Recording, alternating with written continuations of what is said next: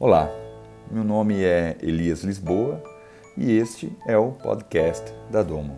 Seja muito bem-vindo a este lugar onde nós podemos debater e nos aprofundar em temas tão complexos e também tão simples quanto a palavra de Deus.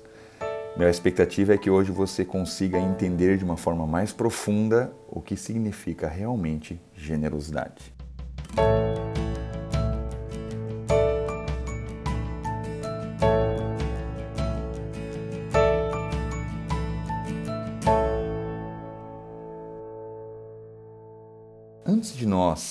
Podermos falar a respeito de generosidade, nós precisamos entender que generosidade é um dos fundamentos, é uma das bases do reino de Deus. E o que, que seria o reino? O que, que seria né, a base do reino de Deus? Essa é algo intangível, é algo que nós não temos como concreto, como algo que nós podemos tocar. Para a gente poder entender um pouco mais sobre o fundamento, um fundamento do reino, nós precisamos ter um comparativo. Então, por exemplo, hoje nós vivemos em uma democracia. Nós conhecemos muito bem os termos, os limites, as liberdades que uma democracia proporciona, porque nós estamos inseridos nela. Essa cultura democrática sempre fez parte das nossas vidas. Podemos até dizer que nós entendemos aquilo que nós vivemos. Por exemplo, né? Nós, para poder aprender a andar de bicicleta, nós não precisamos de uma aula teórica de todos os fundamentos ou das, os ângulos que nós precisamos ter noção quando vamos, formos fazer uma curva, ou até mesmo da inclinação do corpo ao fazer essa curva, ou até mesmo da velocidade que nós precisamos é, fazer com força nos pedais, para que a gente gere força e impulso necessário para que a bicicleta ande. Se nós fôssemos estudar todas essas coisas, nós apenas nos prenderíamos à teoria e nunca chegaríamos de fato a andar de bicicleta, não é verdade? Ah, mas muito pelo contrário, quando a gente vai ensinar a andar de bicicleta aos nossos filhos, ou quando nós mesmos aprendemos, nós aprendemos o básico, nós aprendemos aonde segurar, aonde sentar, aonde fazer força e como se equilibrar. E o resto nós aprendemos na prática. Nós aprendemos, nós entendemos aquilo que nós vivemos. E com, quanto mais experiência você adquiria andando de bicicleta, mais fácil ficava para você compreender novas técnicas, de você aprimorar suas habilidades com aquilo. A verdade é que hoje nós fazemos parte de um reino. Nós fazemos parte deste reino. Jesus disse, né? Que é chegado o reino, ele já está em meio de vós, nós já estamos inseridos nele. A democracia é fácil de nós compreendermos porque ela já faz parte desde o princípio de nossas vidas. Quando nós nascemos nesse sistema jurídico brasileiro, nós já entramos nesse processo democrático. No entanto, o reino nós somos acrescentados a ele a, partir do momento que nós aceitamos Cristo Jesus. E a partir desse momento, estamos inseridos no reino. Mas o que a gente precisa ter como entendimento é que nós, sim, já estamos vivendo dentro do reino. Se nós já vivemos dentro do reino, precisamos entender quais são as métricas, como é que ele funciona, como é que ele se expressa. A palavra de Deus diz em Marcos 4, 23 que Jesus percorria por toda a Galileia ensinando nas sinagogas, pregando o evangelho do reino e curando todas as enfermidades e males entre o povo. Pregar o reino era a missão de Jesus Cristo quando veio à Terra. Mas fica uma pergunta: por que, que o reino não foi pregado antes? Ou se foi, como é que, como é que ele se, se expôs? Como é que ele foi colocado? A palavra de Deus é muito clara ao declarar que Jesus tinha essa missão. Jesus veio à Terra no Novo Testamento pregando o reino e não a salvação. Ele não veio pregar curas. Ele não veio pregar como você será salvo. Ele não veio pregar a libertação. Ele não veio pregar prosperidade, mas ele veio pregar o reino. Porque o reino abrange todas essas coisas. A palavra de Deus diz em Gálatas 4:4 assim: Mas vindo a plenitude dos tempos, Deus enviou o seu filho, nascido de mulher, nascido sobre a lei, para remir os que estavam debaixo da lei, a fim de que recebemos a adoção de filhos. Jesus veio então na plenitude dos tempos, porque era a época ideal para poder introduzir esse novo conceito chamado Reino de Deus. Pense comigo, ah, se as pessoas não têm nada com o que elas possam relacionar com a mensagem, elas não entenderão o significado. Se, por exemplo, eu fosse ensinar ao meu filho a andar de bicicleta, só que ele nunca tivesse visto uma bicicleta, seria algo muito abstrato para ele. Ficaria difícil dele poder compreender o que significa mesmo andar de bicicleta. Quando a palavra diz que Jesus veio na plenitude dos tempos, isso quer dizer que Jesus veio na época correta, onde as pessoas melhor entenderiam o que é reino de Deus. Nesse momento é quando foi aplicado de forma mais veemente o conceito de metanoia, que é a troca de mentalidade. Perceba que tudo que Jesus pregava era voltado para o interior, a forma de percepção que os judeus tinham do mundo e das escrituras. Então, como é que funcionavam os impérios? Né? Na, até aquele tempo, como o Império Persa, o Império Romano, não o Império Romano não, mas digamos o Império Grego, ou até o Império Egípcio, o Império Sírio, né? Então sempre que eles queriam conquistar um lugar para abranger mais, para poder expandir o seu reino, eles enviavam soldados, eles enviavam ah, guerreiros e eles dominavam a nação em que eles estavam de olho. Eles destruíam todas as coisas, principalmente os centros culturais, como teatro, centros econômicos, tudo aquilo que representava a cultura daquele povo eles destruíam, além de matar muitos dos seus guerreiros, para assim poder dominar aquele povo. Depois disso, eles reconstruíam aquele lugar com uma arquitetura, uma mentalidade, uma filosofia, tudo de acordo com a cultura que eles próprios têm. Então o grego, ele destruía e assim implantava a cultura grega.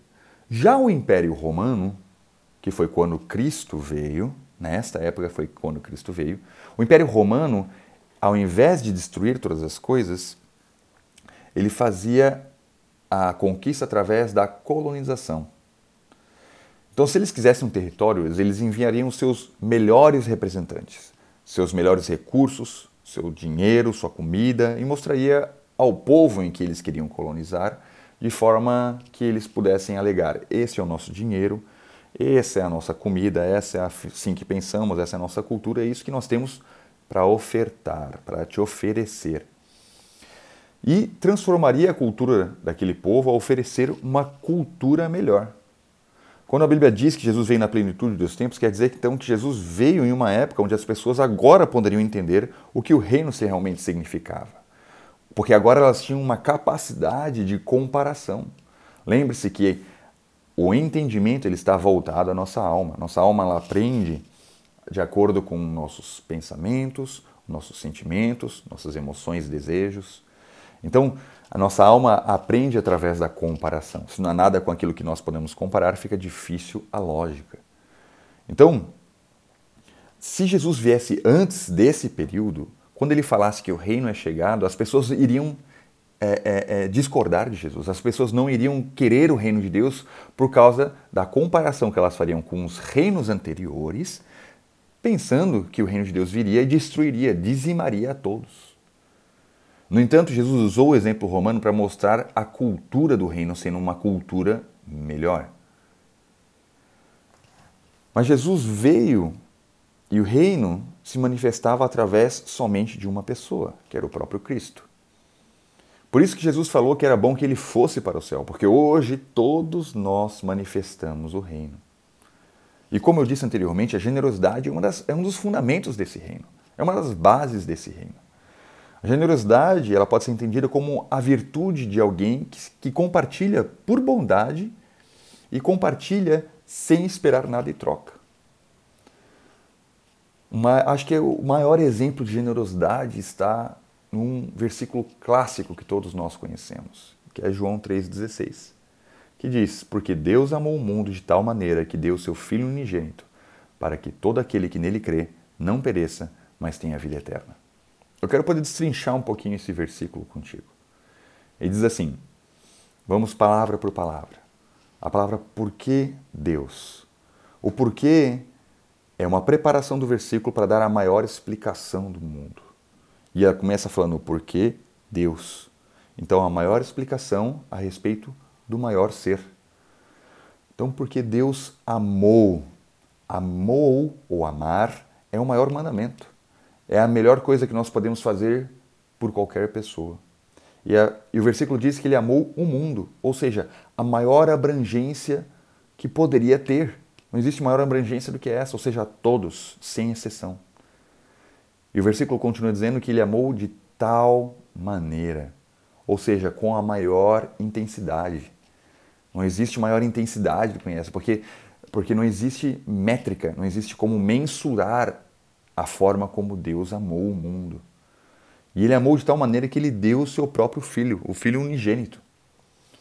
E o seu filho unigênito é a maior expressão de quem Deus é.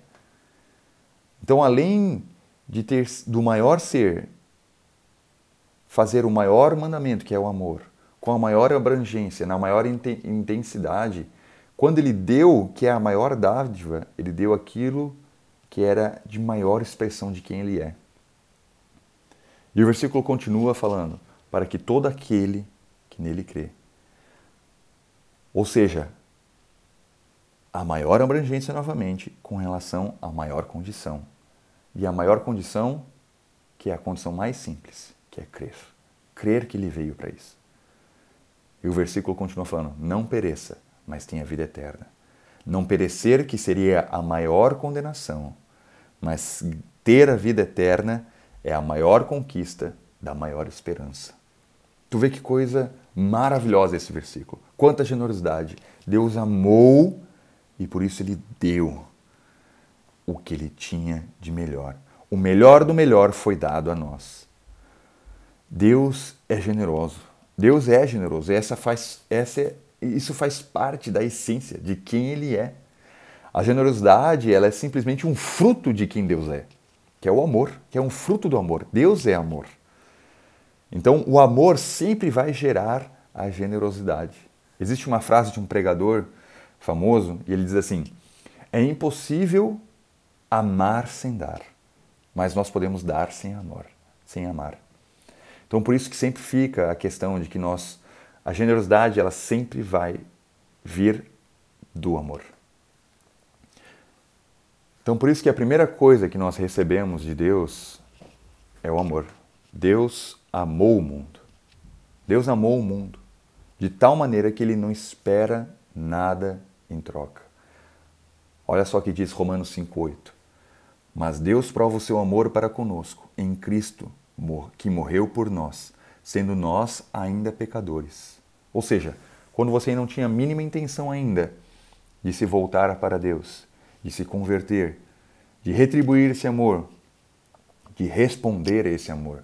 Deus amou você de tal maneira, mesmo ainda você sendo um pecador. Ele não esperava nada em troca. Essa é a essência de quem Deus é. Ele te amou para que você fosse uma manifestação do amor dele aqui na terra, de forma natural, não por obrigação. Você simplesmente ama porque ele te amou. E você se torna generoso porque ele é generoso, dando o seu filho.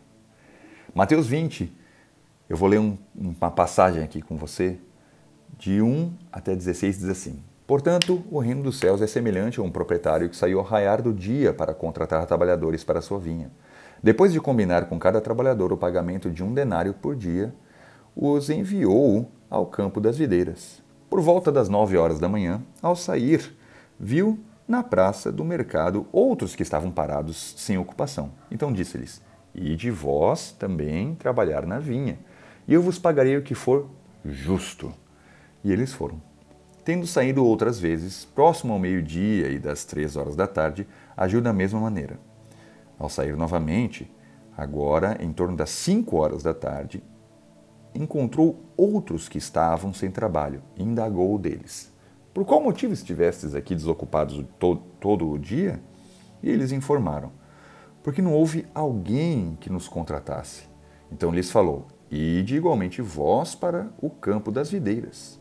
Ao pôr do sol, o senhor da vinha ordenou ao seu administrador: Chama os trabalhadores e paga-lhes o salário, começando pelos últimos contratados e terminando nos primeiros. Chegaram os que haviam sido contratados em torno das cinco horas da tarde e cada um deles recebeu um denário. Quando vieram os que haviam sido contratados primeiro, deduziram que receberiam mais. Contudo, também estes receberam um denário cada um. No entanto, assim que o receberam, começaram a se queixar do proprietário da vinha, dizendo-lhe: Estes últimos homens trabalharam apenas uma hora. Apesar disso, o Senhor os igualou a nós, que suportamos o peso do trabalho e do calor do dia. Mas o dono da vinha, explicando, falou a um deles: Amigo, não estou sendo injusto contigo. Não combinamos que te pagaria um denário pelo dia de trabalho? Sendo assim, toma o que é teu e vai-te. Pois é meu desejo dar a este último tanto quanto dei a ti. Porventura não é permitido fazer o que quero do que é meu? Ou manifestas a tua inveja porque sou generoso? Portanto, os últimos serão primeiros e os primeiros serão os últimos, pois muitos serão chamados, mas poucos escolhidos. Existia uma história tradicional rabínica que resumia, que se resumia da seguinte maneira: um rei contratou vários servos. Porém, um trabalhou mais do que todos os demais, ele trabalhou além. E no final do tempo de contrato, de serviço desses, dessas pessoas, o rei decidiu pagar a cada um deles. Ele pagou pouco aos que trabalharam pouco e pagou, pagou até mesmo o dobro para aquele que trabalhou mais do que todos os outros. Então o que a gente precisa ter em mente é que Jesus intencionalmente contou essa parábola, pois sabia que os judeus conheciam essa história, eles conheciam esse conto. Então Jesus queria usar um objeto de comparação para poder introduzir um novo conceito, da mesma maneira que ele estava introduzindo a ideia de reino de Deus. Tanto que no início dessa parábola ele começa falando: o reino de Deus é como. Então Jesus estava querendo introduzir a ideia do reino, fazendo essa comparação com as histórias. Então Jesus intencionalmente fala que essa parábola é a respeito do reino. E ele conta como o dono de uma vinha combinou com os primeiros trabalhadores um pagamento de um denário pelo dia de trabalho deles. Durante o dia, o dono saiu em diferentes horários e chamou mais trabalhadores com a promessa de um pagamento justo. Olha isso, perceba isso. Ele não combinou mais um denário, mas ele prometeu justiça assim como Deus faz conosco.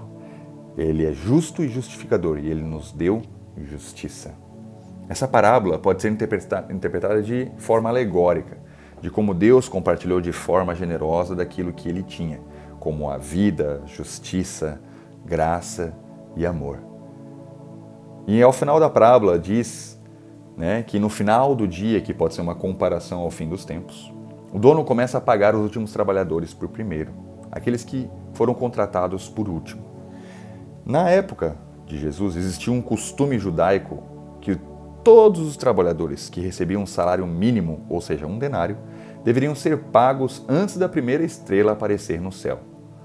Então não foi à toa que aqueles trabalhadores que foram contratados no início do dia constataram que, já que o dono está pagando os que foram contratados por último um denário, provavelmente nós receberemos mais. Então, não foi infundada a sua indignação. Não foi infundada, pois aí já era um costume. O que a gente precisa entender é que esses primeiros trabalhadores a serem contratados, eles são uma representação dos judeus, que viviam em um sistema de leis e tradições. A lei foi dada para eles e eles cumpriram, ou pelo menos tentavam cumprir aqueles 613 mandamentos, para poder ganhar a justiça, sendo que a bondade do dono da vinha é que fez com que os outros alcançassem aquilo que era justo. Entenda que a lei sempre irá cobrar algo além. A meritocracia nunca irá permitir que alguém viva na lei e se alegrar com a generosidade.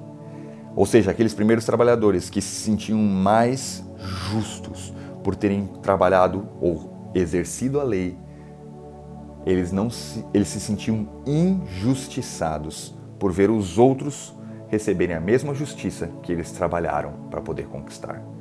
Entenda que justiça não é algo conquistado, mas sim algo dado por Deus. Nós alcançamos justiça porque, assim como diz Romanos 4, 25, Jesus morreu pelos nossos pecados e ressuscitou para que obtivéssemos completa justificação. A lei nunca poderia proporcionar justiça. E ela sempre vai cobrar algo além. Romanos 4, versículo 4 e 5 diz: Ora, ao que trabalha, o salário não é considerado como favor, e sim como dívida. Mas ao que não trabalha, porém crê naquele que justifica o ímpio, sua fé lhe é atribuída com justiça. Os últimos, né, que foram chamados ali para poderem ser pagos, eles receberam graciosamente essa justiça. Deus concede sua justiça a todo aquele que crê, e Ele concede seu espírito. Todos os seus atributos morais agora fazem parte de quem você é. Todos os atributos morais de Deus, a bondade, a justiça, a fidelidade, a generosidade, que é a base, uma das bases do reino, hoje faz parte de quem você é. 2 Coríntios 8, versículo 7 a 9 diz assim: Todavia, assim como tendes transbordado em tudo, em fé, em palavra, em conhecimento, em toda a dedicação e no amor que temos despertado em vós, vede que igualmente transbordeis nesse privilégio de contribuir. Não vos digo isso como quem dá ordens, mas para provar a sinceridade do vosso amor, mediante a comparação com a dedicação dos outros. Pois conheceis a graça de nosso Senhor Jesus Cristo, que sendo rico tornou-se pobre por vossa causa, para que fosseis enriquecidos por vossa pobreza. Só posso dar algo que me foi recebido. Então perceba que esse versículo, ele está falando que nós já, já temos transbordado da fé, da palavra e do conhecimento. E agora nós temos o privilégio de poder transbordar em generosidade também. Então, se eu recebi perdão, eu posso perdoar. Se eu recebi amor, eu posso dar amor. Se eu recebi justiça, eu posso ser justo. Se eu recebi generosamente, eu posso ser generoso. Lembre-se que a palavra sempre diz: é melhor dar do que receber. Porque nós já recebemos tudo, nós não temos mais o que ser acrescentados, porque a própria essência de Deus já vive em nós, que é o Espírito dele e ele já compartilhou todos os atributos morais contigo. Isso te faz completamente capaz de ser generoso como ele é. É melhor dar do que receber. Jesus, no versículo de João 5,19, diz assim: Jesus lhe deu essa resposta. Eu digo verdadeiramente que o filho não, não pode fazer nada de si mesmo, só pode fazer o que o pai viveu o pai fazer. Porque o que o pai faz, o filho faz também. Então o que a gente precisa entender é que generoso, a pessoa generosa não é aquela que dá, mas é aquela pessoa que se torna ao nascer de novo. Ao nascermos de novo, o Espírito mora em nós e nós nos tornamos tão generoso quanto Deus é. Essa expressão é um privilégio, por isso que 2 Coríntios diz isso, é um privilégio poder ser generoso, é um privilégio poder dar porque nós amamos as pessoas, porque amamos as vidas, porque amamos a igreja, porque amamos nossa família, porque amamos nosso trabalho, porque nós amamos, nós damos. Para quem é generoso, contribuir é um privilégio e é uma alegria poder manifestar a Deus. Não tem como a gente não linkar a generosidade com a graça, com a justiça, com o Evangelho, porque tudo faz, tudo faz parte, tudo isso faz base para o reino ser construído. O fundamento é Cristo, mas tudo que é construído em cima vai de acordo com a base. Jesus é a própria expressão de quem Deus é, e Jesus foi generoso, amoroso, bondoso, paciente, longânimo. E tudo isso faz parte de quem nós somos hoje. Porque o próprio Deus decidiu compartilhar seu Espírito generosamente conosco. Então, para poder finalizar, por que, que nós podemos dar? Por que, que nós podemos ser generosos com todos aqueles que nos circundam, porque nós somos prósperos em Deus. E o que é prosperidade, meu irmão? Prosperidade não é você ter em abundância, mas prosperidade é a ausência da necessidade. Tudo aquilo que nos faltava foi dado em Cristo Jesus. E por isso hoje você pode ser generoso. Que essa mensagem tenha tocado seu coração, assim como tocou a minha, e continue abençoado.